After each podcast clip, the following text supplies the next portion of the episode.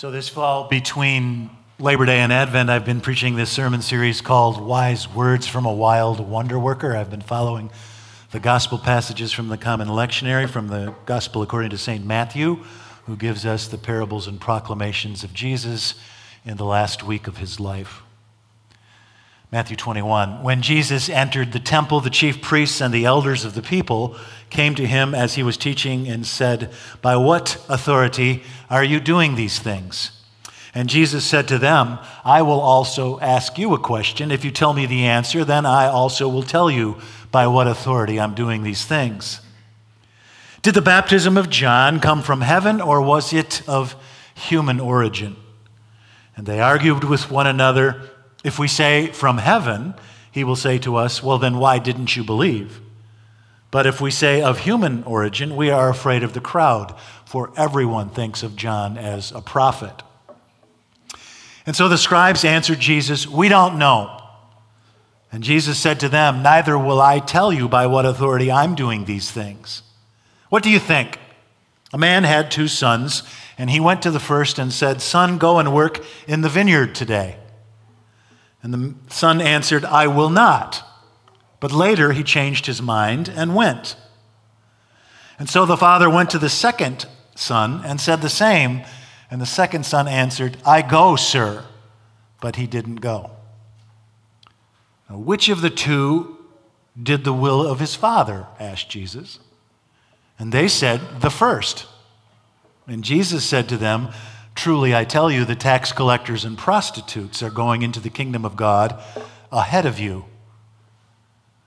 For John came to you in the way of righteousness, and you did not believe him. The tax collectors and prostitutes believed him, and even after you saw it, you did not change your minds. Thanks be to God for God's holy word. Pray with me.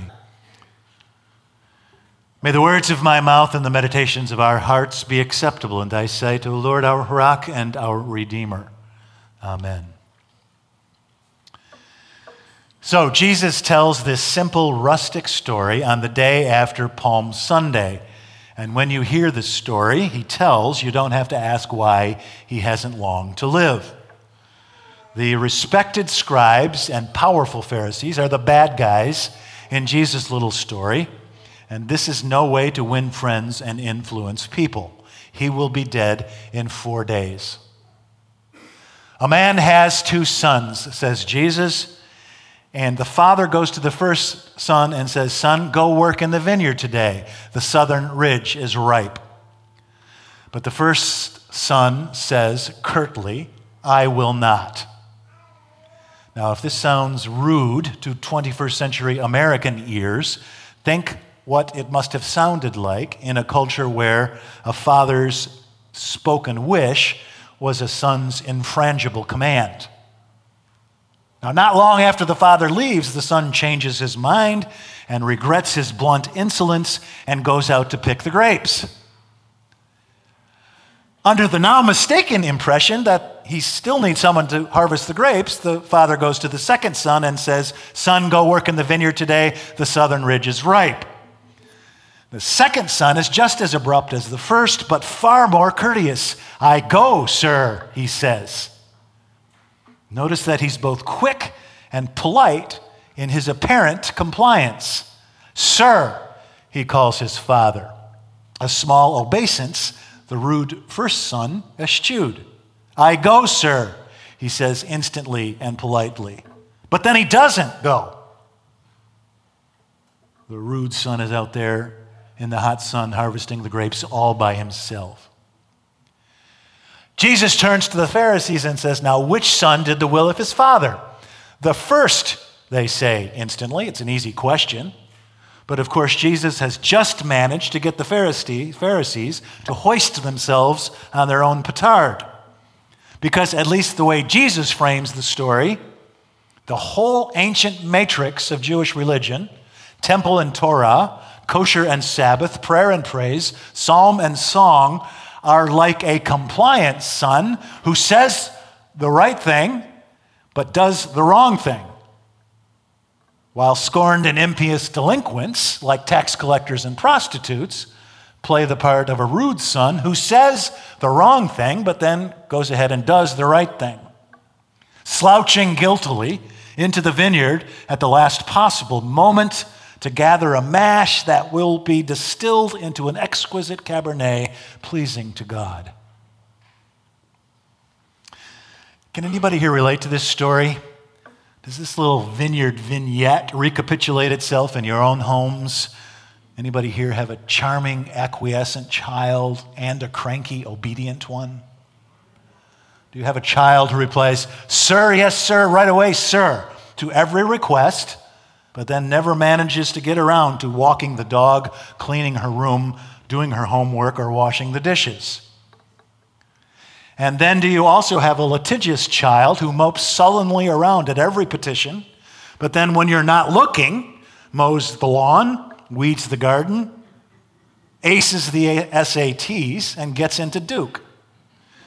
The first one is easier to deal with in some ways, but which one is likely to show up and stick around when you break your hip in the autumn of your life? Now, in Jesus' little story, both sons dishonor their father, right? The first son publicly shames, but then pri- privately honors his father. What he says is no, but what he does is yes. And the second son publicly honors, but then privately shames his father. What he says is yes, but what he does is no. Now, wouldn't it be great if our words and deeds always perfectly cohered? Wouldn't it be great if we always said the right word and did the right thing in the right way, at the right time, and in the right frame of mind? Alas, however, we are all human. And so we all know environmentalists who stack four cases of water in plastic bottles that will last a thousand years in the hatchback of their Yukons. And we all know politicians who squeal about the evils of big government while lowering taxes, raising spending, and waging trillion dollar wars they have no idea how they're going to pay for. And we all know a father who texts with one hand to the boss while he's dribbling a basketball with the other while playing a pickup game of basketball with his son. This is a parable for all good folk who make sure they're always saying the right thing and abiding by the religious obligatory rituals. And these are good things, of course, but they're not precisely to Jesus' point, and they're not what he's after. What he's after, of course, is not pretty promises, but definitive deeds. I think one of the lessons we can learn from this story is the ambiguity of the whole religious phenomenon.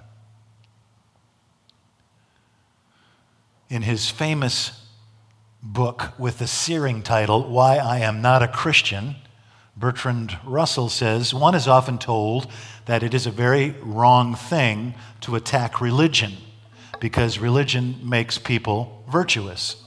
So I am told. I have not noticed it. And similar sentiments, of course, have prompted Christopher Hitchens to write another book with a searing title, God is Not Great, where he asks us to conduct a thought experiment. He asks us to imagine ourselves walking down a dark street in a dicey neighborhood of a large and unfamiliar city, and we see a large group of young men coming towards us from the opposite direction. Would you feel safer, he asks? Would you feel safer or less safe if you knew they, they were just emerging from a prayer meeting? Chris Hitchens has his own answer to that question, of course. He says he's experienced just that phenomenon in such disparate cities as Belfast, Beirut, Bombay, Belgrade, Bethlehem, and Baghdad, just to stick with the letter B. There's an old Belfast joke about the man who is accosted on the street by a menacing person. Streets of Belfast. Are you a Catholic or a Protestant? Asks the threatening interrogator. Oh man, this is a tough situation. What if he gives the wrong answer? But on the spot, the man comes up with an elegant solution. I'm Jewish, he says. Ah, say now, replies the street tough. Wouldn't I be about the luckiest Arab in Ireland this evening? Religion is such an ambiguous phenomenon. Sometimes it's hard to tell which of God's children are actually out there in the vineyard doing God's good work. There are, after all, nominal Christians and anonymous Christians. By nominal Christians, I mean those who are Christian in name only. They say all the right words and they observe all the correct rituals, but when it comes to life on the street, their faith is limp at best and invisible at worst. One of the most memorable characters in George Eliot's novel Adam Bede is Hetty Sorrel. Hetty is very beautiful, but a little shallow and self absorbed. And the narrator says of Hetty, religious doctrines had taken no hold on Hetty's mind. She was one of those numerous people who have had godfathers and godmothers, learned their catechism, went through confirmation, and gone to church every Sunday. And yet, for any practical result, for strength in life, or trust in death have never appropriated a single Christian thought or Christian feeling. Hetty is a nominal Christian, a Christian in name only. But also, of course, there are anonymous Christians. That is to say, they don't go by the name of Christian. They may never have heard of Jesus, or if they have, they may have ignored or rejected him. They don't say the right words and they don't observe the correct rituals. But then, by the mysteries of God's grace, they somehow manage to end up living the Christ like life. When the Father asks them to work in the vineyard, they say, I will not. But then there they are under the hot sun, harvesting the grapes. It was the German Catholic theologian and Jesuit priest Karl Rahner who came up with this concept of anonymous Christianity. Around the time of the Second Vatican Council in 1962, he just couldn't believe that the whole complicated apparatus of the Roman Catholic Church was a prerequisite for God's good favor. And people didn't necessarily need baptism and confirmation and Eucharist to be right with God. And it won't surprise you to learn that for a while the Vatican censored Dr. Rahner's writings and forbid him from publishing anything orthodoxy or heresy until Pope John 23rd made him an integral theologian on the Second Vatican Council. I love that phrase, anonymous Christian. Congregational preacher Tony Robinson served a church in a small town in the foothills of the Cascades. And he says that years before he arrived there, the town held a contest to decide which citizen was the best Christian.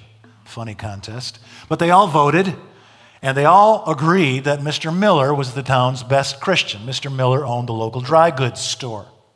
And he was kind and friendly, and he knew everybody, and everybody knew him. But Mr. Miller must have found it a bit odd to be named the town's best Christian because he was Jewish. But maybe he was an anonymous Christian doing Christ like work without serving Christ verbally. Anonymous Christians don't always say the right words and observe the correct rituals, but they do the right thing. A member of my church in Connecticut ran a wonderful restaurant in Midtown Manhattan. And my wife Kathy and I went as often as we could, but we went for different reasons. I went because the food and service were spectacular, and Kathy went because it was also Paul Newman's favorite restaurant. And he was often there. So I wondered, besides those blue eyes, what was so compelling about Paul Newman. So I started looking into this a little bit. I don't know what Paul Newman's religious sensibilities are. His father was Jewish and his mother was raised Roman Catholic, but then she became a Christian scientist, so who knows what religious sensibilities that concoction came up with. He did go to an Episcopalian college, Kenyon College, had to go to chapel several times a year. But he never talked about his faith. And you know, with 65 movies in 50 years, he could have just coasted into retirement while basking in the glory of an adoring public. The Times film critic Pauline Kael paid Paul Newman a left handed compliment when she said that his range as an actor was limited by his infectious charms. She said nobody should ever be asked to dislike Paul Newman. And you know what she means all those charming rogues he plays Butch Cassidy, Cool Hand Luke, Henry Gondorff in The Sting. He was successfully vile and Road to Perdition, though, don't you think? And still, after all of that, he started selling salad dressing in 1982. Go figure, salad dressing.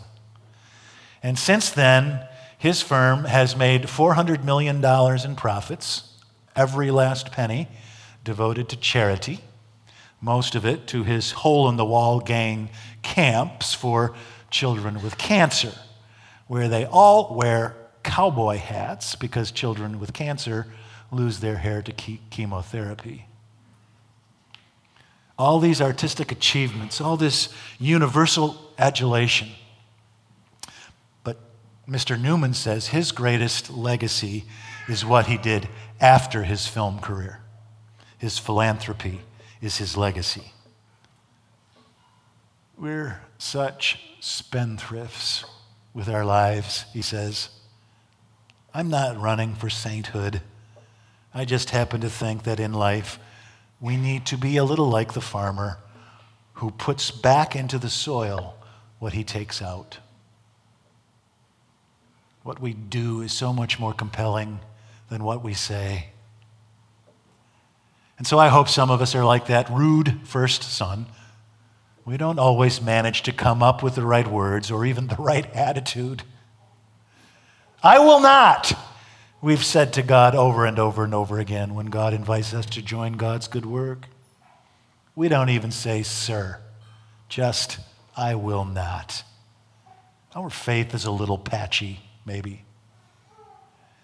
But maybe we'll think again and change our minds and make our way out to the vineyard and gather the prolific vintage and do something wonderful for a world crying out in need. Maybe we don't always know what to believe. Maybe we don't always know what to say, but we know what to do. Yes? In the name of the Father, and the Son, and the Holy Ghost.